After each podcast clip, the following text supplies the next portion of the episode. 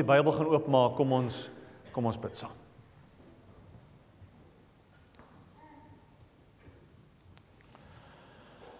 Hemelse Vader, baie dankie dat ons vanoggend hier by mekaar mag wees. Here ons weet daar's op hierdie oomblik op baie ander plekke in die wêreld ander gelowiges ook so by mekaar. Here ons weet dat dat u familie baie groter is as net ons wat vanoggend hier is. Here en ons glo dat u op baie plekke vanoggend u lig gaan laat skyn op mense se lewens. Here, en dis ons gebed dat u vanoggend in ons lewens sal werk. Ek is oortuig daarvan Here dat niemand vanoggend toevallig hier is nie. Dat u met elkeen wat hier sit en plan het en afsprake het in hulle lewens wil werk. Here maak ons harte en ons koppe oop vir u en vir u woord. In u naam ontwil. Amen.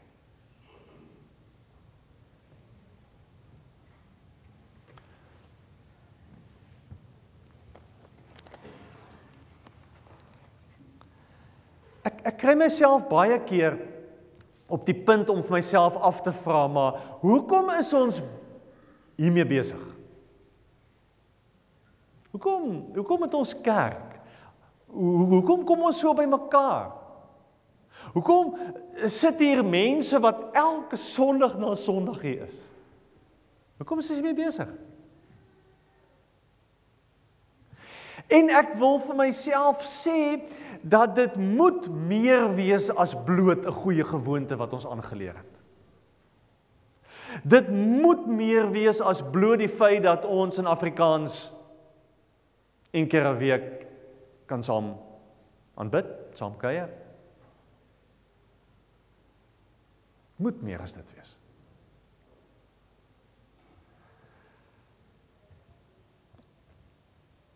Ek glo dit oor kerk. En ek sal dit bly glo oor my eie lewe. Dat ten spyte van alles wat ek nie reg kry nie en nie is nie. Dat ten spyte van wie ons as kerk nie is en nie reg kry om te wees nie. Dat die verskil is wie Jesus is. en wat hy wil wees in ons lewens. Bly glo dis die verskil. Ek bly glo dat hy en wie hy is die enigste aantrekkingskrag is na geloof toe. En dis oor wie hy is dat ons hier is vanoggend.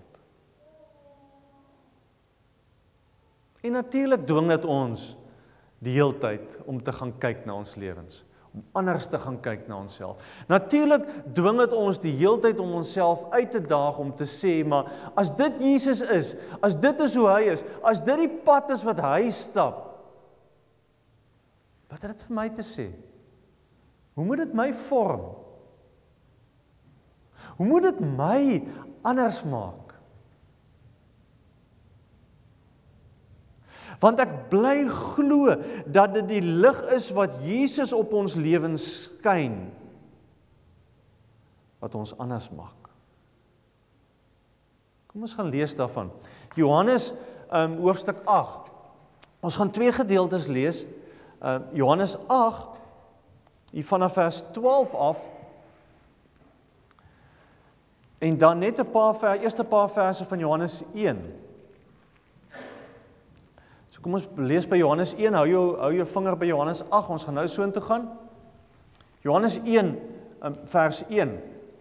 As as die evangelis Johannes moet skryf oor Jesus, moet moet aan die begin van sy evangelie sê, maar okay, dit gaan oor Jesus, dan skryf dit op op 'n spesifieke manier. Kom ons lees dit. Johannes 1 vers 1. In die begin was die woord daar. En die woord was by God en die woord was self God. En as hy praat oor woord, dan bedoel hy Jesus was daar. Hy was reeds in die begin by God. Alles het deur hom tot stand gekom. Ja nie 'n enkele ding wat bestaan het sonder hom tot stand gekom nie. In hom was daar lewe. En die lewe was die lig vir die mense. Die lig skyn in die duisternis. Die duisternis kon dit nie uitdoof nie. En dan blaai ons om na Johannes 8 vers 12. Op 'n ander keer het Jesus vir die mense gesê: Ek is die lig vir die wêreld. Wie my volg, sal nooit in die duisternis lewe nie, maar sal die lig hê wat lewe gee. En dan lees ons 'n verskriklike vreemde klomp verse daarna. Amper asof die fariseërs wat daar gesit het hierdie punt heeltemal mis. Want kyk wat gebeur. Vers 13. Die fariseërs sê toe vir hom: "Jy getuig oor jouself. Jou getuienis is nie geldig nie." Daarop sê Jesus vir hulle: "Al getuig ek oor myself, is my getuienis geldig omdat ek weet waar ek vandaan gekom het en waarheen ek teruggaan." Maar julle weet nie waar ek vandaan kom of waarheen ek gaan nie. Julle oordeel oor iemand volgens sy uiterlike. Ek oordeel oor niemand nie. En as ek oor iemand oordeel, is my oordeel reg omdat dit nie ek alleen is nie, maar ek en die Vader wat my gestuur het. In julle wet staan daar geskrywe dat die getuienis van twee persone geldig is. Nou ja, oor my getuig ek self en die Vader wat my gestuur het. Dit vra hulle vir hom, en waar is die Vader van jou? Jesus het geantwoord: "Julle ken my nie en ook nie my Vader nie. As julle my geken het, sou julle my Vader ook geken het." Hierdie dinge het hy gesê in die vertrek waar die offergawe kiste gestaan het. Hy was te besig om die mense in die tempel te leer en tog het niemand hom gevange geneem omdat sy tyd nog nie gekom het nie. Ons lees tot sover. Daar's in die Bybel, daar's nie die Bybel en dwars deur ons eie lewens is daar hierdie kontras tussen lig en duisternis. As God hemel en aarde skep, dan dan lees ons in Genesis 1 dat hy sê en daar was duisternis en daar was chaos en toe die heel eerste ding wat God skep was lig. As ons lees verder, soos ons die begin van die jaar of mekaar die storie vertel het van die uittog, dan kom God en hy in in, in, snags is hy 'n vuurkolom wat die heeltyd saam met die Israeliete trek. Dat hulle weet as hulle na hierdie vuurkolom na hierdie lig kyk, die Here is by ons. Die Here is hier. Die Here sal vir ons lei. En in in die profete lees ons hoe hoe die profete begin voorspel voorspel van die koms van Jesus en dan in Jesaja 9 vers 1 um, skryf die profeet Jesaja en die mense, die volk wat in duisternis geleef het, het 'n lig gesien. Dan lees ons van Johannes 1 wat sê in die begin was die woord. Die woord was by God en die woord was self God en hierdie woord was die lig vir die mense. In ons eie lewe het ons die heeltyd die stryd met duisternis. En in ons eie lewens word ons die heeltyd gekonfronteer hoe hierdie lig wat Jesus vir ons wil wees uitgedof word. Dof gemaak word. En nou kom Jesus en verklaar Jesus in Johannes 8 vers 12, ek is die lig vir die wêreld. En dis 'n kragtige verklaring van van Jesus wat hy hier maak. Hoekom? Want lig vertel altyd van nuwe lewe. Lig kom vertel altyd van hier's hoop. Lig kom sê altyd vir ons dat hierdie nie die einde van die pad is nie. Jy hoef nie alleen te wees nie. Vir ons kinders sit ons liggies, nagliggies aan sodat hulle nie hoef bang te wees nie. As Jesus kom sê ek is die lig vir die wêreld, dan kom sê hy dat ek wil my lig op jou skyn wat op 'n ander manier vir ons kom wys hoe skoon of vuil ons is, wat nie reg is in ons lewens nie. Hoeveel duisternis daar nog steeds in ons is. Dis wat Jesus kom sê.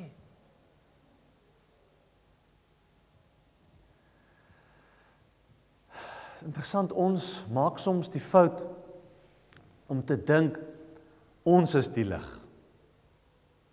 Ons is nie. Ons vertel net van die lig. Of ons kom sê net vir mense van die lig wat ons ontdek. Jesus is die lig. Jesus bly die lig. En en en dis dis 'n lig wat hy wil wees en wat hy wil skyn op elke faset van ons lewens, in ons verhoudings, in ons werk, in ons kerk wees. Is dit die lig wat hy wil wees?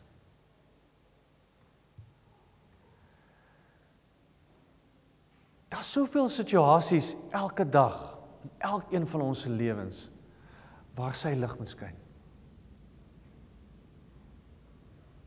Daar's soveel goed so baie keer in ons lewe wat wat wat duisternis is. Waar daar chaos is. Wat dinge nie reg is nie. En dan is dit eintlik vreemd as 'n ou lees dan van vers 13 af dat die fariseërs 'n probleem het hiermee. Dat die fariseërs kom met allerlei argumente oor ja maar jy sê dit maar jy mag dit eintlik sê nie want jy het nie genoeg getuies om dit te sê nie en en jy kan dit nie sê nie want ons weet nie wie jy reg is nie. Hoekom? Hoekom het hulle so 'n probleem met Jesus? Ek dink moontlike verklaring is omdat hulle nie wil erken Jesus alles van hulle weet nie. Hulle wil nie erken dat Jesus is wie hy sê hy is nie. Ek dink hulle probleem met Jesus is juis daarom dat jy op 'n punt moet verklaar as jy sê Jesus is die lig, dan sê jy maar dis agter hierdie Jesus wat ek aanleef. Sy lig is my lig. En en dis vir ons 'n moeilike ding om te sê. Want dis waar geloof inkom, is daai punt om te sê maar ek vertrou die Here. Ek vertrou dat dit wat hy sê reg is. Ek vertrou hom genoeg dat hy sy lig oor my lewe kan kom skyn en kan wys waar is daar duisternis. Kan wys waar is daar iets nie reg nie. Hier dis soms vir ons moeilik.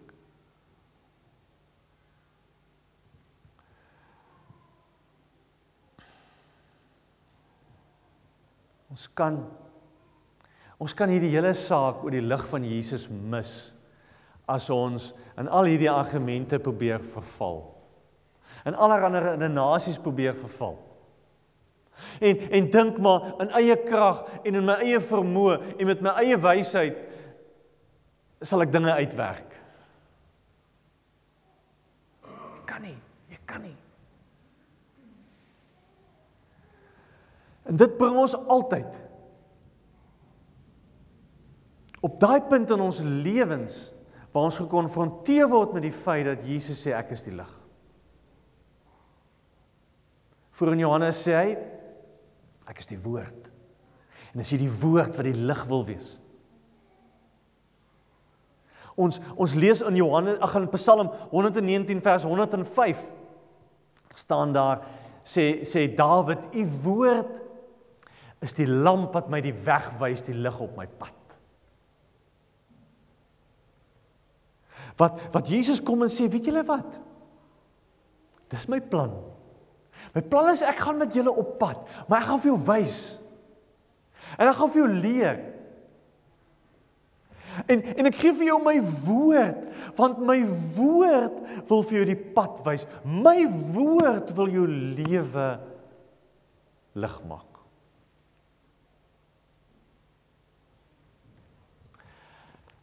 In Johannes 1 vers 4 sê Johannes en hom was daar lewe en die lewe was die lig vir duisternis. ons moet begin glo dat Jesus se plan met ons is om duisternis in ons lewens weg te kry. Dis die plan. En dis presies dieselfde plan as wat hy gehad het met die Israeliete toe hulle uit die Egipte land gaan haal het en gesê het ek wil nie julle meer slawe wees nie. Dis dieselfde plan as Jesus na ons toe kom en sê ek wil nie hê dis nodig dat jy in duisternis hoef te leef nie. Ek wil jou vrymaak. Ek wil lig bring. In Johannes 8 vers 12, kyk weer daar in die van julle Bybels ook. Lees hom mooi. Daar staan Op 'n ander keer het Jesus vir die mense gesê, ek is die lig vir die wêreld. Wat is die implikasie daarvan? Wie my volg sal nooit in duisternis lewe nie, maar sal die lig hê wat lewe gee. Vers 12 sê drie goed. Sê ek is die lig vir die wêreld. Wie my volg sal nooit in duisternis lewe nie. Die punt wat ons moet verstaan is die manier hoe jy gaan wys dat Jesus prioriteit in jou lewe is. Dat jy aan Jesus behoort, dat Jesus vir jou belangrik is, dat jy glo wat hy in sy woord sê. Is hoe jy gaan lewe. Is hoe jy aan die Here gehoorsaam gaan wees. Dis die kern van geloof. Die kern van geloof is wat maak jy met die feit dat Jesus kom en sê ek is lig? Steek jy goed weg? Hou jy aan goed wegsteek? Dink jy jy gaan wegkom in die goed? Is jy bereid om oop en eerlik te wees? Is jy bereid om eerlik vir die Here te sê as daar in jou lewe goed is wat besig is om donker duisternis nag te maak? Wat glo jy regtig van die feit dat Jesus sê ek is lig?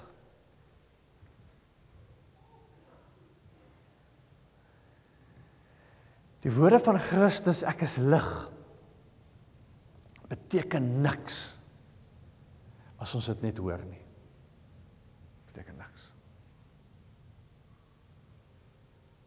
Jesus sê ek is die lig vir die wêreld.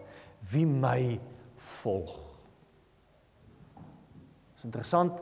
Keer op keer in die Bybel roep mens Jesus mense roep hy disippels en hy sê vir hulle volg my. Stap agter my aan. Wees aan my gehoorsaam. Dis wat die Here sê. Volg my wees aan my gehoorsaam en jy gaan op 'n manier ontdek jy gaan op 'n manier die lig raak sien Ons keer dit soms om en ons sê Here, wys vir ons die lig en dan wil ons besluit, ehm, um, gaan ek nou volg of nie? Here sê nee. Dis waar die argument met die Fariseërs was. Hulle wou klomp goed logies verstaan en uitredeneer en as dit as die Here in hulle boksie pas en aan hulle vereistes voldoen, dan sal hulle gehoorsaam wees. Nee. Die Here sê erken my as die lig in jou lewe. Volg my. Tweede ding wat daai vers sê, kyk mooi, daar staan: Wie my volg, sal nooit in die duisternis lewe nie. Hoe behaal ek oorwinning oor sonde? Hoe kom ek los? Volg Jesus. sê baie duidelik sê dit.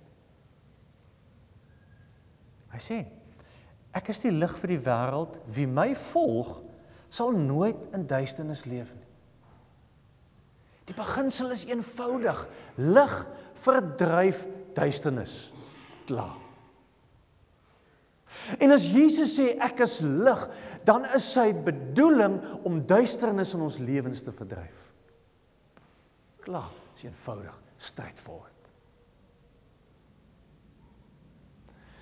Ons het soms hierdie geweldige worsteling in geveg, in stryd wat ons voer oor goed in ons lewens wat nie reg is. Ons moet net 'n slaggie uit 'n ander hoek uit daarna begin kyk en sê, "Wa wa wa." Hier's iemand wat hierdie geveg klaar beklei het. Wat klaar duisternis oorwin het. Wat klaar die bose verslaan het. En die Here sê volg my want ek het duisternis klaar oorwin. Ek weet daar's baie versoekings op baie vlakke in ons lewens die hele tyd. Soms is dit die versoeking van kan ek Jesus regtig vertrou as hy dit sê? Kan ek hom sy woord vat? En natuurlik op baie ander vlakke lê die versoeking. Die punt wat Johannes probeer maak is om te sê, as jy op die punt kom en sê hierdie is die lig, ek ek glo dat Jesus my lig is dan maak hierdie lig dat daar iets in jou lewe gebeur wat jy ontdek, maar ek kan nie meer in duisternis lewe nie. Ek wil nie meer in duisternis leef. Hoe hoe kan ek? Hoe kan ek sê Jesus is my lig en dan draai ek om en dan leef ek hier in die duisternis? Kan nie. Dan jok ek iewers jok ek.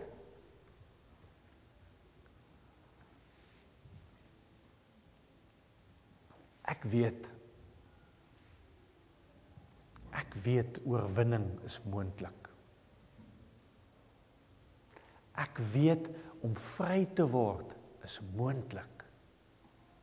Hoekom? Want Jesus sê ek is die lig. Nie my poging nie wat my gaan losmaak nie. Jesus sê ek is die lig. Volg my.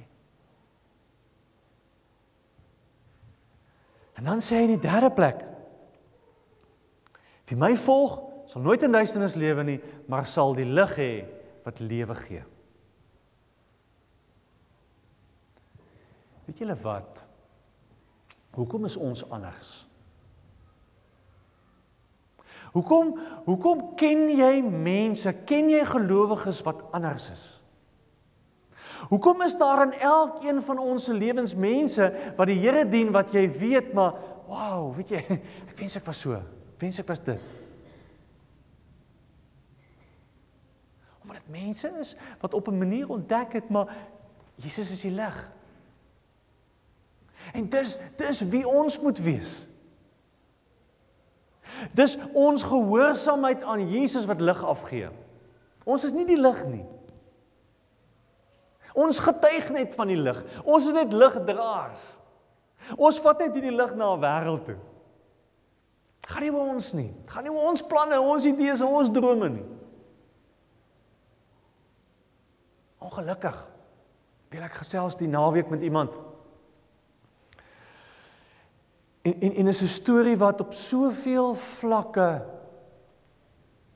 al ek al gehoor het. Is hoe juis die kerk mense seermaak. Hoe kerkmense juis duisternis inbring, doodmaak.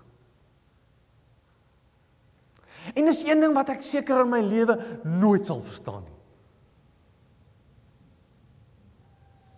Want ons is veronderstel om anders te wees. Dis een ding wat my verstand te bowe gaan. Want is ons nie 'n plek waar mense die ontdekking het maar hier is iets anders. Hier's mense by wie ek wil wees. Hier's mense in wie se lewe daar lig is. Verstaan dit nie? Net soos ek seker in my eie lewe soms nie verstaan dat ek nog steeds met goed worstel nie.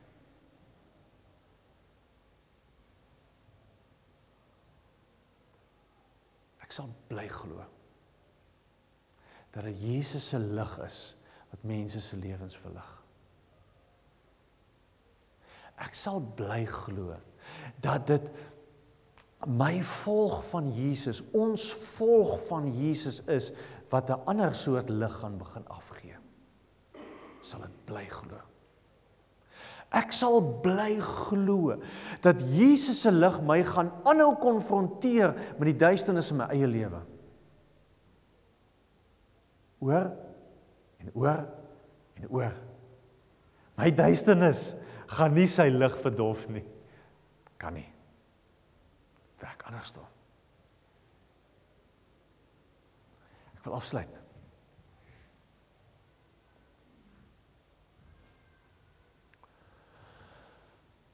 Dalk het jy nodig dat God se lig moet skyn in jou lewe. Dalk is daar 'n stuk duisternis in jou lewe wat jy die lig nodig het. Dalk is daar in jou lewe goed wat duisternis bring, doodmaak in ander se lewens. En dat jy daarvoor die lig nodig. Daar kan goed met jou gebeur. Wat voel dit voel ek leef hier in die skemerte. Ek sien nie die lig nie. Weet jy, dan moet jy ver oggend hoor as Jesus sê ek is die lig vir die wêreld. Wie my volg sal nooit in duisternis hoef te leef nie. Maar sal lig hê wat lewe gee. Kom ons bid.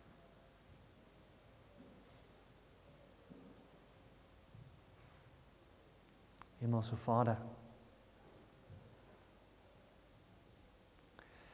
Dankie dat U die lig is vir ons wêreld. Dankie dat U die lig is vir ons lewens.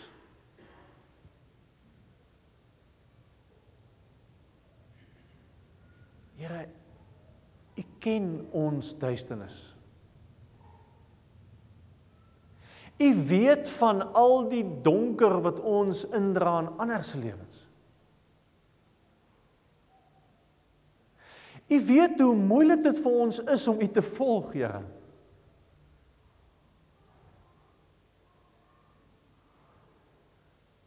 Here. Ons wil ver oggend kom verklaar dat U die lig is vir die wêreld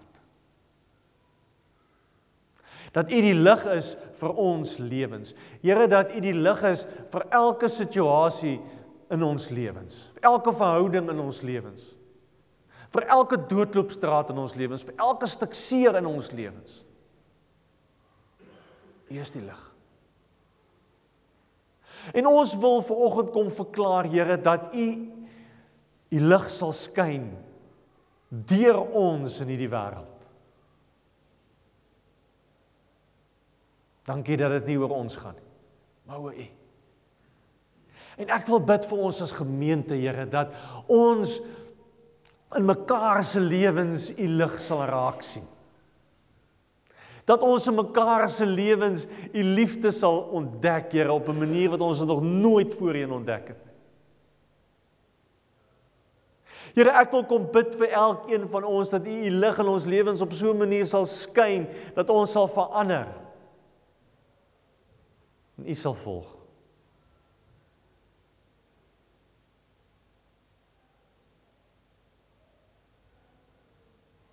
Ons kom bid vir Philip en Nadia. Here skyn vanoggend u lig oor hulle lewens. Ek bid vir Tannie Louisa wat ook in die hospitaal is. Here skyn vanoggend spesiaal u lig op haar lewe. Here vir oggend vir Jana wat hier is. Wie se ma oorlede is, Here. Here wees vir haar vandag die lig. Vir klein Annika wat ons gedoop het. Here wees haar lig. Here vir elkeen wat ver oggend hier sit met 'n stuk seer en 'n stuk hartseer en 'n stuk moeilik en 'n en 'n stuk werkslading en moeilike goed. Dankie dat ons mag glo dat U ook vir ons die lig sal wees. Hoop sal bring. Lewe sal gee. By ons sal wees u naam ontvang. Amen.